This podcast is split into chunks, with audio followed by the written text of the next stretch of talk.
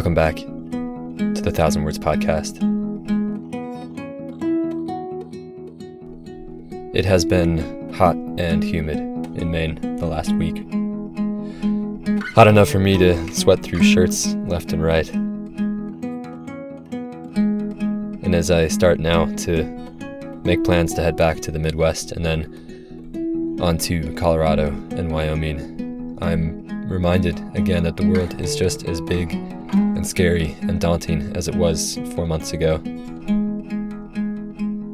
And that's where this essay comes from facing the world one more time. And so I call it The Curve of the Earth. Show me the curve of the earth, like digging hands into soft sand. I'm biking down the street that leads to the bagel shop one town south. A friend pedals alongside, and it's our first time going out to eat. It must be the summer before middle school, and we have the promise of grown up expectations in our hearts, because we fly past pedestrian without shouting on your left. The bagel master covers the cinnamon sugar with plain cream cheese in two quick and definitive motions slap, spread, close, cover, and mark. In the span of fifteen seconds, I ordered and watched it come to be. Never again would I feel so much power over the world. Later now, halfway up Mount Princeton in October, we'd lost the trail in the early hour and scrambled up for the ridge. Turning around in that sunrise, we could almost see to Kansas. The orange glow of the sun under the horizon grew brighter, and we pointed out where we thought the sun would pop over. We all got it wrong. Frozen wind made our hands and noses go cold as we trudged up the last two miles to the summit. And from the top we could almost see forever. Almost the curve. There's another piece to that morning. Something about losing footing on the steepest section of trail. Something about not having good light for such an early start. Something about how dangerous it actually might have been for us. But never again would I feel so connected to a mountain. Riding back from the bagel shop one town south, stuffed with cinnamon sugar and cream cheese, there fell some desire to stay out a little longer, to not pedal straight home as promised. Because I knew the world, how big, how important, how little I'd seen, and pedaling straight home felt like some kind of defeat. I'll take a winding road any day. Like the road south from Spokane to Walla Walla that looked like a live action Dr. Seuss book rolling hills cut sideways with rows of grapes or wheat or whatever it is that grow in eastern Washington. I got lucky to see that road in the golden hour after an early morning rainstorm. The god rays that crashed around the saturated green hills and yellow cottages filled my heart, and I cried more than once on that three hour drive. I took the back highway, like we took back streets on our way back from the bagel shop. We knew the streets, had biked them many times in years past, but never while digesting a meal we went out and got for ourselves. And never had I driven a back highway in the golden hour after a rainstorm by myself, touring the country to pick out a new home. Sometime between late high school and early college, there's an image in my head of some friends walking on a beach towards downtown Chicago. Someone's carrying their shoes, letting their feet sink into the misty sand on some foggy mid May day. Two others are holding hands, and in my head they still are, despite all that's happened in the years since that image. And another has her hair flowing out to one side, drifting away from the other three, foreshadowing a future frame, perhaps.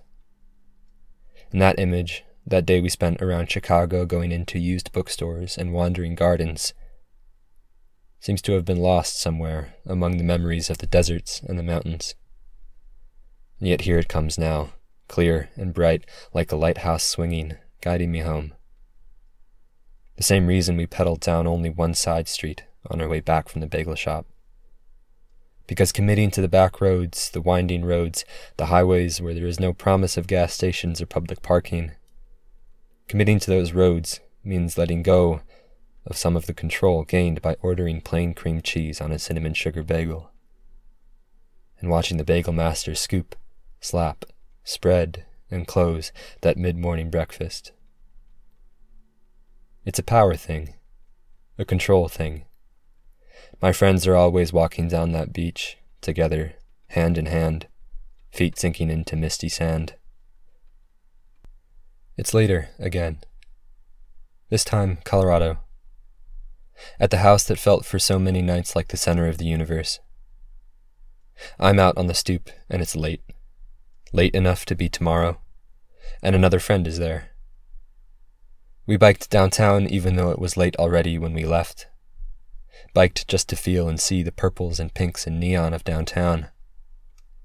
Just to bike together, on a bike I built myself that summer just to see if I could.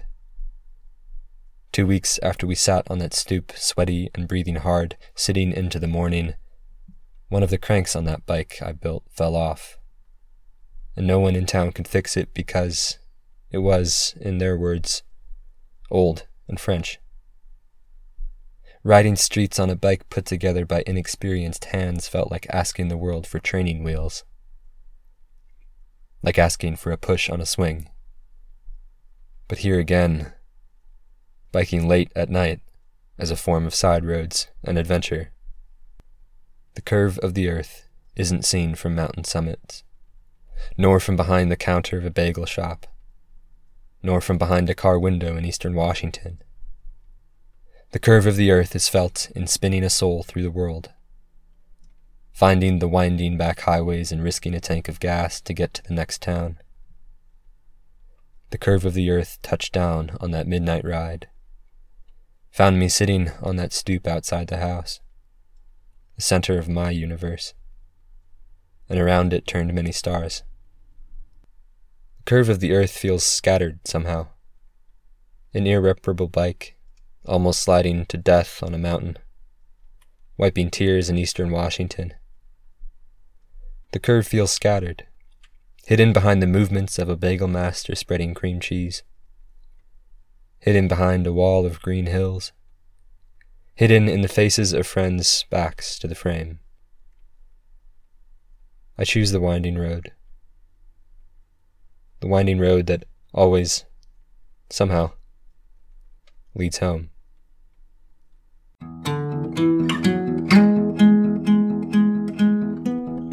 My words this week were stoop and curve.